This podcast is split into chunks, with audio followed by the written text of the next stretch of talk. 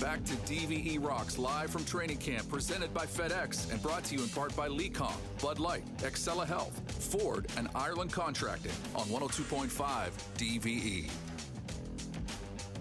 Welcome back to hour number two of DVE Rocks Training Camp live from the Rivers Casino. Mike Prisuta and Bob Labriola. We're going to be here until 9 o'clock tonight. If you've been following along at home, you heard us prior to the Hall of Fame game in Canton, and you heard us last Thursday night uh, before the Steelers game in Philadelphia. Labs, we'll get uh, two thirds of the Steelers Radio Network pregame show first line together for these shows, and uh, hey, sometimes that's enough. Um, well, when it's me and you, yes, it is. and I, I, believe we did predict the Joe Schobert trade too, did we not? Let's let's. Um, I believe maybe they maybe they could go back. Shirtless Tom could go back into the archives and dig out that uh, audio of us saying that that the Steelers were going to acquire this guy for virtually nothing and get half the salary paid by Jacksonville all kidding aside, I do recall speaking on that very pregame show last Thursday about how I was deathly concerned about the inside linebacker position, and uh, not anymore. Not not so much. No, uh, and you know here, and this to me, uh, and maybe this might not seem to be a significant issue uh, to some fans or you know to others in our profession, but um, I, I, I, really believe that it that it has an impact. Um, you know, Joe Schobert, he's played for five seasons in the NFL. I think his team's total in those five seasons have won 16 games. Actually, you're giving him a little too much credit. It's according, 16? According to our buddy Mark Kaboly from The Athletic, he tweeted that uh, Joe Schobert's teams are 15, 64, and 1 in four years with the Cleve Brownies and one year with the Jacksonville Jaguars. So um, you know, and I would compare it a little bit to the acquisition of Joe Haden. Um, you know, from a professional standpoint, from a career standpoint, I believe that Joe Schobert and his wife, who is actually very active on social media, she broke the story. Right. Um, they're looking like they got paroled. Seriously, uh, and you know, I mean it in a in a good way. And I don't think you can underestimate or discount the fact when you add a player such as him who is talented, who is accomplished, and is so excited to join an organization that he perceives to be one, you know, that has an opportunity to actually win some things that have some significance. I mean, I remember uh, Joe Haden's first season with the Steelers having a, you know, a little bit of a casual conversation with him where he explained to me, I think he'd been in the in the league eight years. He had never been on a team that was one and zero. Oh. Never. This, this is incredible. You, he had never been on a team that was over 500 at any point, and um, you know, and just discussing with uh, Mike Tomlin about later that year, the Steelers won the division, and you know the hats and the T-shirts that they give out. I mean, we make fun of it. We rule the North. Yeah, I mean seriously. Yeah. Um, but Joe Haden, I mean he, that was that was a, a, a significant um, gift to him in terms of you know being able to have something that spoke to an accomplishment as a team you know, that was somewhat significant. It's not winning the Lombardi Trophy. I'm not trying to overstate it, but I do think that you know, people need to realize that for a guy, and let's just speak about Haden here, a guy like Joe Haden who, you know, one was a winner at so many different levels um, of his football career, to go as long as he did in the NFL, uh, and I'm not, you know, you know, to say he won nothing, uh, to me is not even doing it justice. As I said, never over 500 never one to know. Not even one to know. Yeah. You know, I mean, um, and so then you go somewhere um, where you have an opportunity, uh, you do succeed to a certain degree. Uh, I, I just think that the joy, the enthusiasm that those kinds of people bring to your locker room um, should not be under underestimated. And I think that Joe Schobert is one of those guys. I, I, I do believe that his experience in the Pro Bowl uh, with the Steelers coaching staff in 2017, um, you know, his time with the Cleveland Browns uh, at a time when they were like 1 and 15, 0 and 16, uh, that kind of stuff. Yeah, I think I think they were both in his tenure. Yeah, uh, you know, Jacksonville one win last year. Right, and th- this is a guy who, you know, he has eaten a lot of garbage uh, in terms of his professional career to this point. Uh, I just think he is excited and really looking forward to an opportunity to be on the other side of a lot of this kind of stuff, and uh, I think that that will show itself um, in his preparation and maybe how he uh, approaches his job, as well as to the other guys in the locker room that, you know, as bad as you think you have it, fellas, I'm here to tell you Hold- it could be a Hold lot my worse. beer. Yeah, Right. I, I think it's a great point, and uh, it's a dynamic you find a lot in hockey. I know you don't really like these other uh, cross-sport references when we're doing a football show, but uh, a team that will win the Stanley Cup will make a couple of changes because the most of those guys just won the Stanley Cup, and now you bring in somebody that thinks he can do it, and maybe he hasn't done it yet, and that, as you said, the energy, the emotion, the enthusiasm, that stuff's real. I mean, you can't. There's not an analytic for it, but it helps drive the bus. Oh, it absolutely does. And um, you know, when you combine that with you know some physical skill, some physical ability, uh, some production, some history of production, I think you really have a positive addition to the team. And you know, this guy played with T.J. Watt too. I don't think that that's insignificant. And or should Derek. be. Well, yeah, lesser. Derek, but you know, TJ for sure. Um, you know, I just don't think it should be overlooked. So inside linebacker, we think is a lot better off than it was before the trade. Uh, looking at the roster now, uh, where are you still wondering, boy, is this going to be good enough? Well, you know, uh, right now for me, um, and and it's not so much because of what we might perceive that they don't have in terms of personnel, but you know, you're looking at the defensive backfield. This Antoine Brooks injury to me is uh, really, really counterproductive. Do we know what that is, by the way? I do not. Uh, nor I- do I. Okay. I just know he missed the Eagles game. He missed time leading up to the Eagles game. Didn't practice today. Didn't practice again yeah, today. I mean, uh, he's been, you know, doing some sprints and um, those kind of conditioning things on the side, in, including today. But uh, he was not out on the field practicing uh, because my understanding is that certainly through the early portion of training camp, Antoine Brooks was a guy who I won't say that I won't go so, so far as to say that he had sewn up that nickel job, but he was looking pretty good at it. Oh And- yeah, I think that expectation goes back to minicamp. I mean, that was the first time that we were allowed to talk about what we saw and talk to people about what we saw. And the word then was, well, he's the guy, but Arthur Mallet, Millette, is that how you pronounce Millette, that? yeah. I usually wait till they make the team till I learn how to pronounce it correctly. But thank you. Uh, he was supposed to be the veteran guy pushing, and uh, Mike Tomlin called him a quote NFL dude.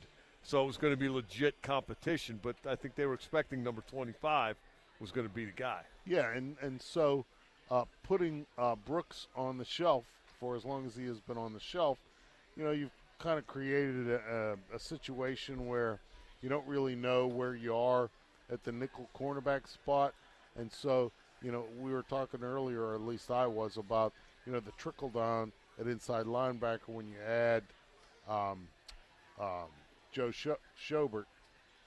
Uh, now you have the opposite kind of trickle down at nickelback.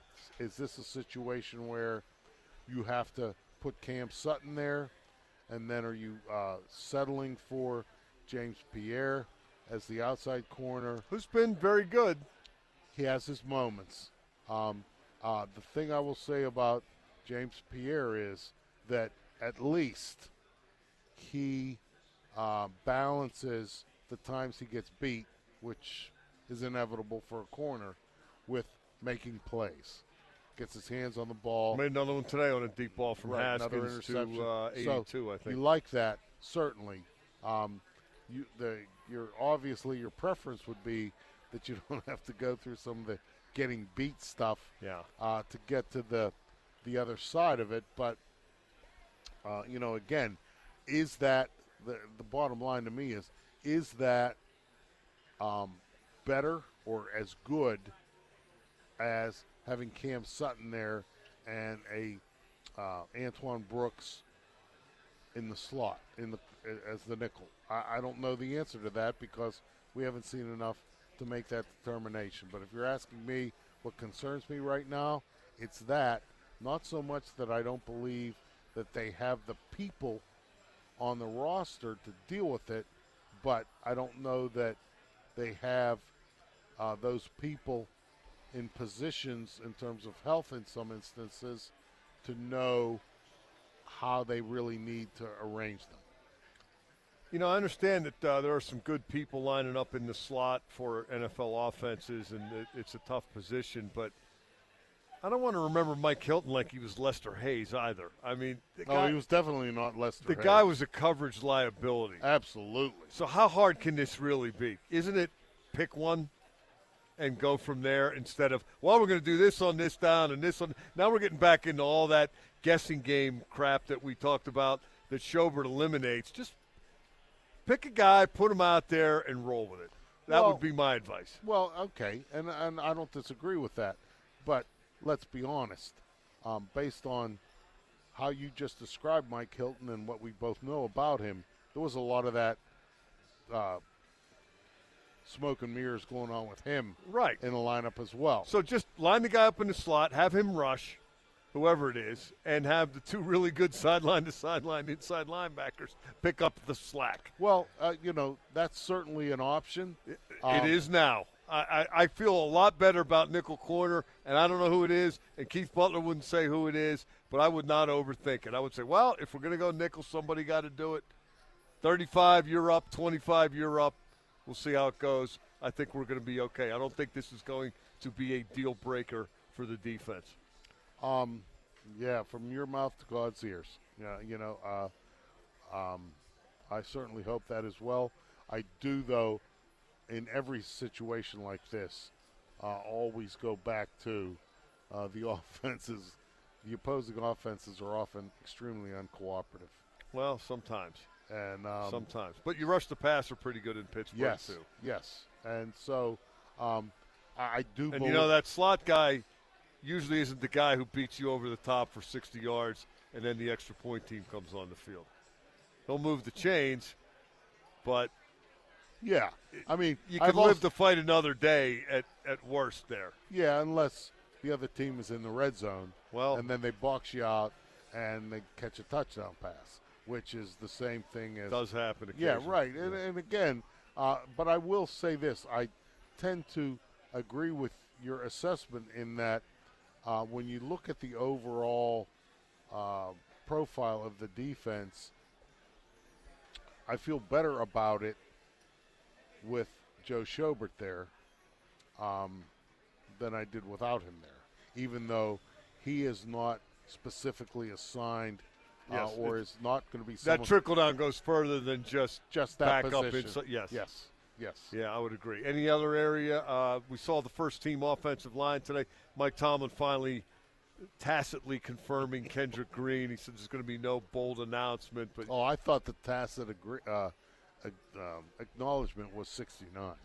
Kevin Dotson. oh, I- That to me. yeah, I mean, I, know, and I think that to me was so obvious. I That's mean, fine. I- honest to God, are we? What are we talking about here? Uh, To quote Mike Tomlin, I, I agree with you. Rashaad Coward, really? You're going to line up with that guy? Um, again, I'm on your team on this one. I agree with you, uh, but uh, I was just, uh, I won't say uh, relieved, but I do believe that there is a certain amount of time necessary for these guys to develop cohesion. Well, they got a couple weeks. Right, and this is again not delaying this anymore. Yeah, Uh, I think is a good thing. it's not. I mean, it's not ideal, but it's not hor- horrific. Uh, you got you got your five. Right. Banner, I think, look he's looking better and better. He's getting more snaps. Pretty significant injury, and uh, I feel a lot better about him having seen him play and having seen him deal with a Melvin Ingram spin move and be able to react to it and get in front of it than I did. Well, he'll be okay. He's coming off surgery, but that's the guy we're projecting. It's we're seeing that on the field a little bit. Yeah, I uh, you know again I there's there there's a lot of things that I think that uh, are not worthy of being considered uh, issues that you know you can kind of talk about. Uh, it's what we do, you and I. Not just us. well, right. Um, it's a lot of people making a lot of noise. They got to talk about something. I understand. Uh, and there's a lot of days between now and September the 12th. Yeah. Uh, a lot of cyberspace to fill, a lot of airtime to fill. I, I, I get all of it. Um, but, you know, to respond to your question, um, you know, when you look over some of the things, sure, the tight ends blocking can be better. Um, I've sort of written that off. I, I don't disagree with work you. Work around it. Yeah, you know? yeah, work around it. Yeah. Uh, it is what it is. If you're asking if this season you're asking Eric Ebron to make a key block on the goal line, that's not on him. That's on you. Right. Think of a think of a different yeah. play. Right. You know, put Derek Watt there. Put I don't know um, whoever the somebody else. Dan Moore as yeah. an extra tackle. Uh, right. Something else. Do something else. Don't try to fit cram the square peg in the round hole. Um, you know, going back to Joe Schobert, let me just say this. One of the things that struck me when he was acquired was how enthusiastic he was about playing behind the Steelers' defensive line. Yeah. Uh, uh, we saw a little bit more Stephon Tuitt doing some football things today. I think that that's moving, you know, in the in the correct direction. Um, and again, when you're looking at, as I was talking about earlier, uh, a situation where you're able, for the Steelers, you're able to put a unit on the field that doesn't necessarily expose itself uh, dramatically to one or the other uh, option for the offense, either running the ball or throwing the ball. Um, I, just think that the that the play of the defensive line, how those guys, Cam Heyward, if Tyson Alualu is on the field or not, um, uh, Stephon Tuitt can really, really help uh, the Steelers get done what needs to be done in those situations. When we come back, we're going to talk about uh, rules changes slash uh, officiating areas of emphasis two things near and dear to Bob Labriola's oh, heart. Oh, God. And uh, we're going to do so with uh, Gene Steratore, the officiating guru from the DVE Morning Show. With Bob Labriola, I'm Mike Prisuta. We're coming at you live tonight from the Rivers Casino. We're going to be here until 9 o'clock tonight, right here on your Steelers flagship, 102.5 DVE. Back to DVE Rocks live from training camp presented by FedEx and brought to you in part by Lecom, Bud Light, Excela Health, Ford, and Ireland Contracting on 102.5 DVE. Welcome back to the Rivers Casino and welcome back to DVE Rocks Training Camp. Mike Prisuta along with Bob Labriola will be here until 9 o'clock tonight. It's the third of our three Steelers training camp specials. And Labs, uh, I don't know if uh, controversial is the right word, but there is certainly an officiating emphasis that has gotten a lot of people's attention, and that is the emphasis on taunting and how they're not going to put up with that. And uh, we at the DVE Morning Show had a chance to talk to our own personal officiating guru, Gene Steratore, this week. Gene, of course, uh, from Uniontown, part of the officiating Steratore family. His brother Tony used to be in the league, and uh, we both know Gene and have for a long time. I always get a kick out of having him on the show because I think back to a lot of college basketball games that I attended live and in person that Gene worked. And the things I used to yell at him when he got it wrong, Bob. No, he never got it wrong. They, oh, he got it wrong you, a lot. You, he got it wrong a lot. Perceived it to be wrong. I told him one time. You know, he always said, "You know that Mikey, uh, that charge block call. It's the toughest call in basketball." And I said, "Gene, if you're doing a Michigan State game, it's easy because the Tom Izzo players are so well coached. if we got the ball, it's a block. If they got the ball, It's a charge. it's a charge. What's so hard about that? He never really saw it that way. But we did get a chance to speak with Gene about the taunting and the new, you know, the poor little defensive backs can't block the guy that's 380 pounds out on the wing in the knees anymore. They can't cut him. Uh, significant changes potentially with the NFL. Here's Uniontown's Gene Steratore on the DVE Morning Show. It's your radio home of the Pittsburgh Steelers, 102.5 DVE. Joining us right now from the NFL and Fox, officiating guru, Gene Steratore. Time for Zebra Talk. Gene, good morning. Good morning, Randy. Good morning, guys, and good morning, Val. Good morning, Gene. Gene, how's your summer going? It's going really well. It uh, it was a great summer. We got to actually see people, hug people. Yeah. It was exciting. Yeah, no doubt it about it. exciting. Yeah. Uh, I hope you. I hope you got it all packed in. You might be uh, battening down the hatches again here soon. I hope exactly not. No, I hope not. Uh, all right. Well, that, I, I don't even want to go there. Let me let me ask you this first of all about the uh, about the the newest rules once again. Now, I upon hearing that the NFL was going to be more strict in enforcing the no taunting rule and even kind of ramp up the charges here and throw throw people out the penalties anyways for the charges.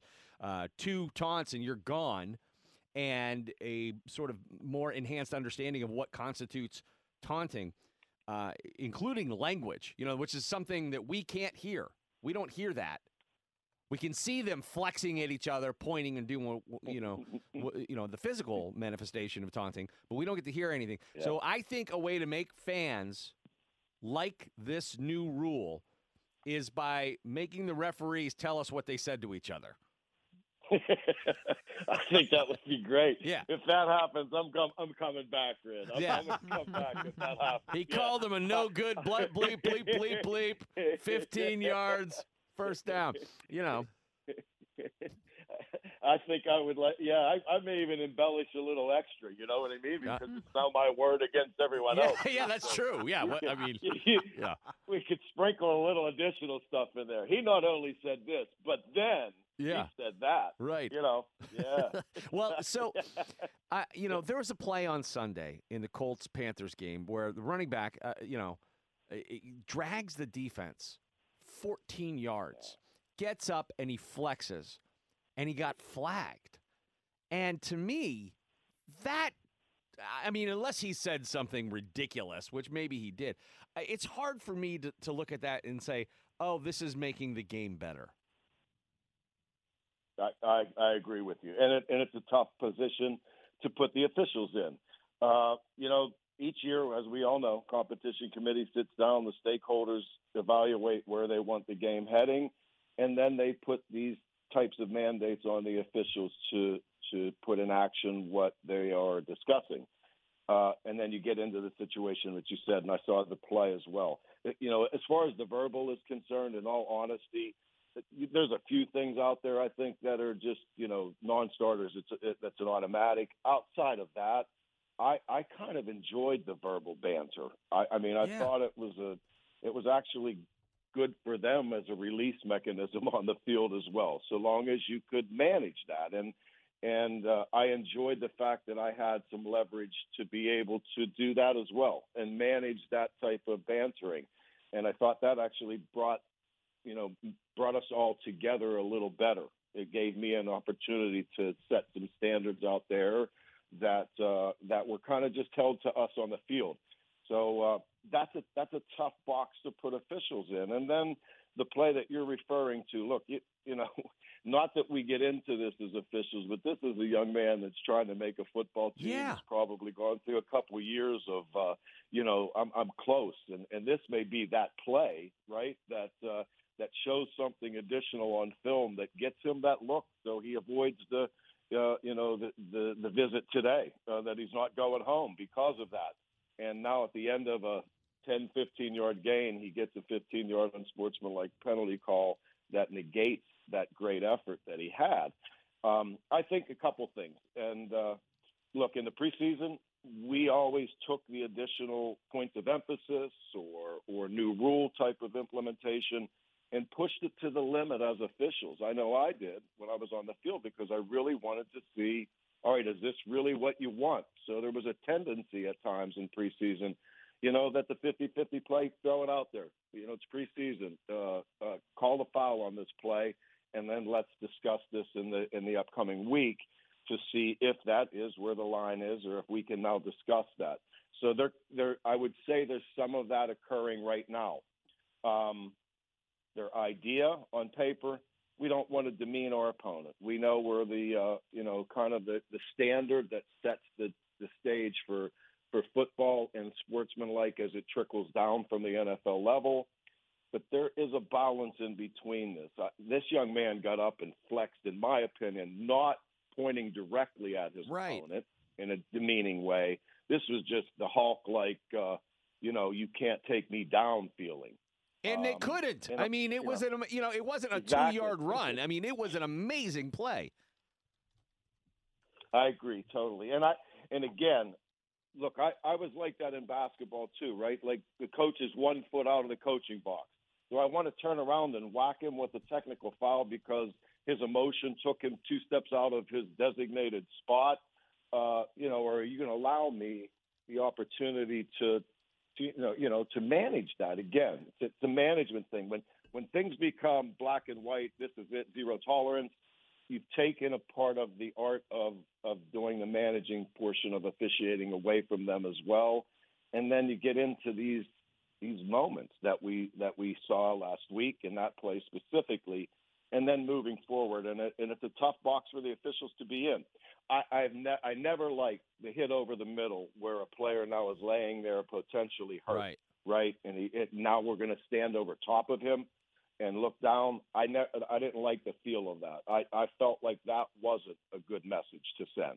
Right. Uh, and, that's understandable. you know, and and that's yeah. what I think that the NFL Players Association was was talking about when they were, were saying that they wanted more protection for their guys against this kind of stuff. And I think it was that because it was sort of reinforcing that that play as being something to celebrate, which you don't want. But now you are once again asking the referees to be the judge and jury on the field. This is, you know, when when they have to make judgment calls like this, we've seen it in the past. It puts them in a tough position to be able to make those determinations on the spot. Without a doubt, and and and, and listen, in, in in a place where emotion, intensity, uh, is at its highest, right? I mean, you're you're talking about an extremely intense situation where a little reaction like that um, is pretty much a human element that that that should occur and and would occur. Um, you know, we hope that as this next two or three weeks unfold before we get to where the games really start to count on the records, that that they dial it in and you know and and put it in that place. But again, Rand, I mean, when you put these mandates out, you know, the guys and, and gals in the stripes have to now enforce what's been put out there. And un, not unlike any other year, will be the uh, focal point of a bunch of criticism based on what the stakeholders have told them they want them to do. Well, Gene, uh, hey, you know, it, it, would have been something else anyway. So, I mean, the criticism's going to be there, right? Uh, you know. Oh yeah. If it's right. if yeah, it's that, what's that's what's the difference really? Uh, hey, second year in a row, I have missed that annual meeting at St. Vincent College. Uh, usually it was you or your brother. You give us that nice video presentation, and we have a great little Q and A. Besides the taunting, uh, do you see any points of emphasis or changes in the way calls are going to be made that will be potentially significant or obvious? I think the low. I think the low block uh, uh, rule with with what can what, what is now illegal relating to the tackle box, the tight end box when they're out in space uh, when we have those offensive linemen that are pulling on a quick screen, and now he's outside of the tight end box, which is a couple yards wider than where the tight end position sits on the field. And once those players get outside of that area, or they are five yards further down the field away from that, when that low block occurs from the offense or defense, is going to change the way the game looks and, and plays that we're used to seeing uh, you'll see a big offensive guard get out in space and, and pull on a quick screen, and a defensive back is coming up. And truthfully, in self defense, you know, it's not going to take on this offensive lineman that's moving at a pretty quick rate and he'll go low on him, right, to like take his legs away from him because it's the only option he really has to protect himself and get this guy out of the way. So what's he So do now? Blocking, you see, uh, he's he's either going to have to try to stay above his waist and take on 300 pounds moving really quick, uh, or get out of the way, you know. And it's not going to be an easy scenario. It, it's a good safety addition to the rule because I think when you start going to legs like that out in space on either side, uh, you know, there's a lot of injury that could take place potentially there.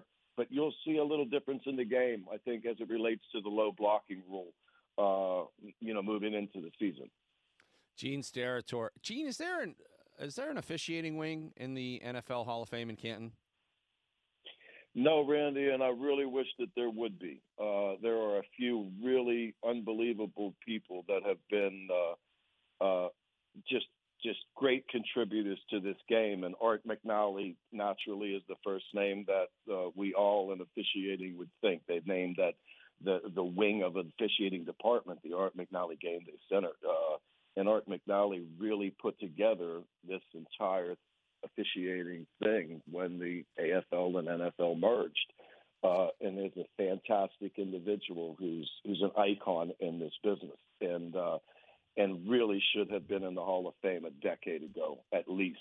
And uh, you know, and then I think there's a couple more that uh, that that have been really good for the game, and it's one of the few professional sports as well where they have not recognized officials. Major League Baseball has, the NBA has, uh, but the NFL has not done that, and uh, and I would like to see that happen. I, I think, uh, look, they're the third team on the field, and, uh, and and they don't have a fan base per se, right? But but they've been a very important part and continue to be and will be a very important part of this game we all love. So that recognition, I I would hope at some point, you know, happens. Well, I went through I the hall when we were out there, Gene. They did have your index card, if I'm remembering correctly. It was, it was a nice display.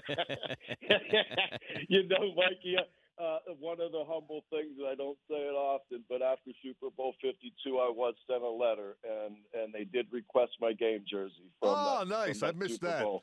Yeah, so they did they did hang it up there for a brief moment, uh, and we took some photos, and uh, and and uh, so I know it's in the archives back in the basement back there, and you know section double Z and. Uh, and the lower level file cabinet, but it's in there, and uh, it was a it was a wonderful tribute as my career ended. Well, uh, deservedly so. You would be, uh, y- you know, you, you said they don't have a fan base, but you certainly do here on the DVE Morning Show, Gene Steratore. And, you know, if Ed Hochuli were to ever get in, they could just make a bust of his biceps. You just have a one big bicep. that would be a pretty good deal. You know, it's amazing, man. When you retire, you get so much better. you know, Yes. as an official, it's like, man, gee, we wish you were back there.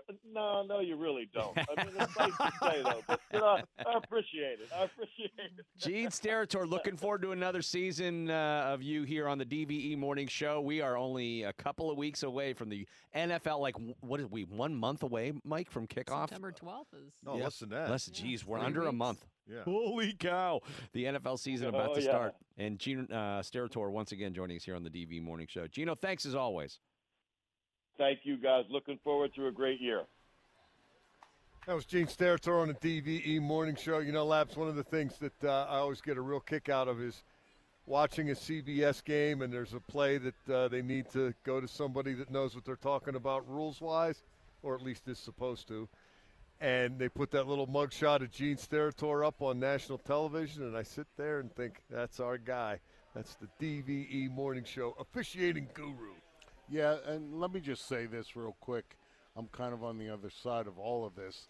No disrespect to Gene Steratore, but I've watched a lot of NFL games where you have the former referee, you know, or whatever, uh, and then he opines on what he believes should be the call after a review or whatever based on, you know, his interpretation of the rules, his experience, blah, blah, blah, blah, blah, blah, blah.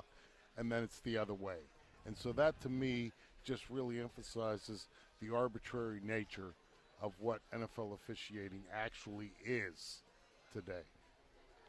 When we come back, uh, Labs and I are going to wrap things up. I'm going to ask Bob about uh, some guys that uh, have made an impression on him in training camp and guys who maybe weren't primetime players a year ago that might have uh, significant roles coming up for the Steelers in 2021. With Bob Labriola, I'm Mike Prisuta. We are live at the Rivers Casino on until 9 o'clock tonight. It's DVE Rocks Training Camp right here on your Steelers flagship, 102.5 DVE. Back to DVE Rocks live from training camp, presented by FedEx and brought to you in part by Lecom, Bud Light, Excela Health, Ford, and Ireland Contracting on 102.5 DVE.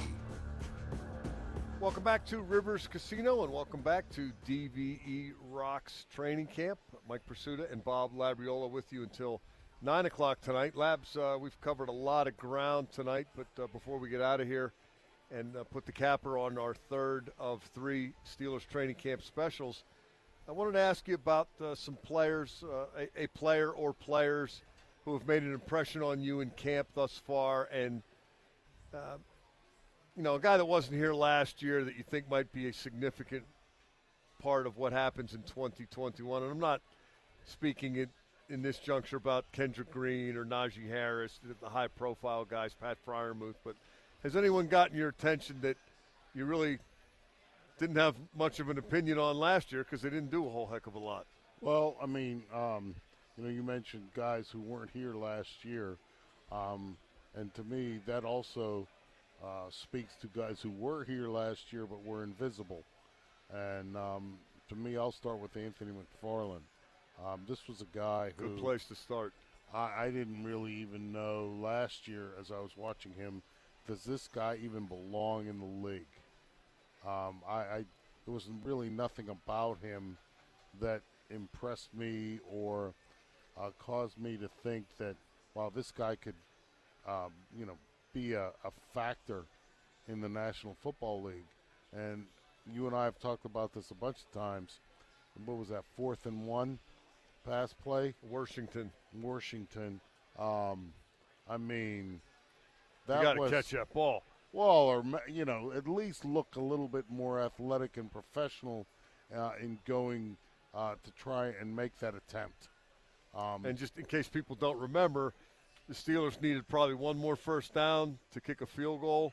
That play you're referencing might have gone for a touchdown, and instead they turn the ball over, and uh, Washington goes down and kicks a field goal and ends up winning the game. So, um, certainly, uh, but what I've seen from him, McFarland, this season, you know, and you and I have talked about this, if not on this very show, but certainly on the pregame show. Uh, Anthony McFarland seems to me to be a a budding, outstanding complement to Najee Harris. I think we we are going to see some two back sets, not necessarily the Rocky Bleier, Franco Harris version of the two back set, but um, a, a two back set where um, the Steelers have a couple of different uh, options in terms of running the ball and or catching the ball out of the backfield. Anthony McFarland seems to me to be, he looks to me to be a legitimate uh, NFL running back right now. Uh, the other guy, um, I will point out, uh, kind of on the other end of this, um, and we've talked about him already uh, tonight, uh, Antoine Brooks. Uh, he was a guy who who looked good at, at that slot nickel cornerback job. I thought he had some potential there. I thought that he could become what the Steelers really were looking for slash needed in terms of finding a replacement for Mike Hilton. Uh, his injury, whatever it is, that has removed him from consideration practice the preseason now for a couple of weeks. Uh, I don't know that it has precluded him from being that when the season opens on September the 12th, but um, it certainly has muddied – um, you know, the waters in terms of trying to figure out how the team wants to pursue uh, or proceed that in that position. So um, I would pick those two guys. I believe they're both Maryland guys, right? They are. Um, so, and Keith Butler said that Mike Tomlin was aware of them because one of his sons played at Maryland and he saw a lot of Maryland football. And to that I say, hey, Whatever it takes. Good information comes from a variety of Yes. sources, and good. Right. Oh yeah. I, um, I'm glad his kid didn't go to Monmouth. although I think Pete Guerriero is uh, looking good out there for what that's worth. Right. I mean, and and that to me really is one of the strengths of uh, Mike Tomlin and how he does his job. Uh, whatever situation um, he finds himself in, uh, he will do his most uh, his best uh, best attempt at due diligence and trying to figure out, you know, what these guys are, who they are, and what or if they might fit uh, in the NFL. And so, yeah, if uh, his son playing at Maryland leads to a nice complementary running back and a decent nickel back, hey, I'm all in favor of that. I'll give you a couple as well. Uh, I think James Pierre has come a long way. They they he made the team as an undrafted player last year and, and earned his stripes on special teams. And I don't know that he's going to have a huge impact this year, but he looks like an NFL cornerback to me. Uh, I'm thinking more next year. Maybe there's an opening on the other side uh, of the position that Cam Sutton plays, and maybe Pierre fits in nicely there. But uh, there's a lot of talk right now, and uh, Keith Butler would certainly not uh, discount this talk today that maybe Pierre plays so well that they're more compelled to put Cam Sutton inside in the sub packages stuff and make him the nickel. I'd keep Sutton outside in the base and the nickel. If you got to play dime, Pierre can fill in while Sutton plays his dime backer role. But uh, as we have uh, emphasized with Joe Schobert and Devin Bush both available, I'd be playing a ton of nickel this year. And uh, the other guy I want to mention is Carlos Davis, who I didn't really notice at all last year, seventh round pick, defensive lineman. Got that right. Didn't And- notice him at all last year. But I noticed him in Philly running down the field covering the opening kickoff a la Brett Keisel, a big guy who can move. Those guys, good coaches find a way to, to let those guys do what they do. And this guy's got a little pass rush push. And if he could play some special teams for you, all the better. Yeah, and the thing about special teams, especially for young guys, a lot of times that's what buys them the time to stay in the league, to continue to improve and work on their ultimate, you know, position, whether it's offense or defense, uh, because you know you need to be contributing in some way, and if you can do it on special teams, as Brett Keisel did, um, you know, you give yourself the time to develop into a, a starting player, and then, you know, um, even more than that, you know, a, a quality starting player, a, a, a indispensable starting player, and um, you know, kudos to Carlos Davis for that. And let me just another guy to me in that same um, avenue, Jamir Jones, Oh, the great. outside linebacker guy. Thank God you brought him up before we Uh, got out of here because uh, that guy is turning heads and opening eyes. and he's making again uh, when he's not he's he's doing well uh, as an outside linebacker, but he's also making tackles on special teams, and so I believe that that should allow him the time to continue to work on his craft as an outside linebacker, and who knows what he might turn out to be. Yeah, really an interesting study in that he was pretty far off the radar when, when camp began. Not even on it. You know, spent a little time in the Houston organization last year, and uh, just the other day, now T.J. Watt and Melvin Ingram weren't practicing, but he got number one reps at outside linebacker, reps with the first unit. That tells you how far this guy has come. Another man's inconvenience or uh, misfortune. What do they say? Another somebody else's opportunity. That's going to do it for us tonight. I want to thank Bill Hillgrove, the voice of the Steelers, for joining us here live at the Rivers Casino. Thanks to Shirtless Tom back in the studio for keeping us on the air. Thanks to Hoosier Jake for coming in from Bloomington, Indiana to get everything set up and uh, get us running here from Rivers. And thank you for finding us. Uh, welcome to Pittsburgh, Joe Schobert. The game has changed. For Bob Labriola, I'm Mike Prisuta. You have been listening to DVE Rocks Training Camp right here on your flagship for the Pittsburgh Steelers, 102.5 DVE. And oh, by the way, White Sox 5, A's nothing. Good night, everybody.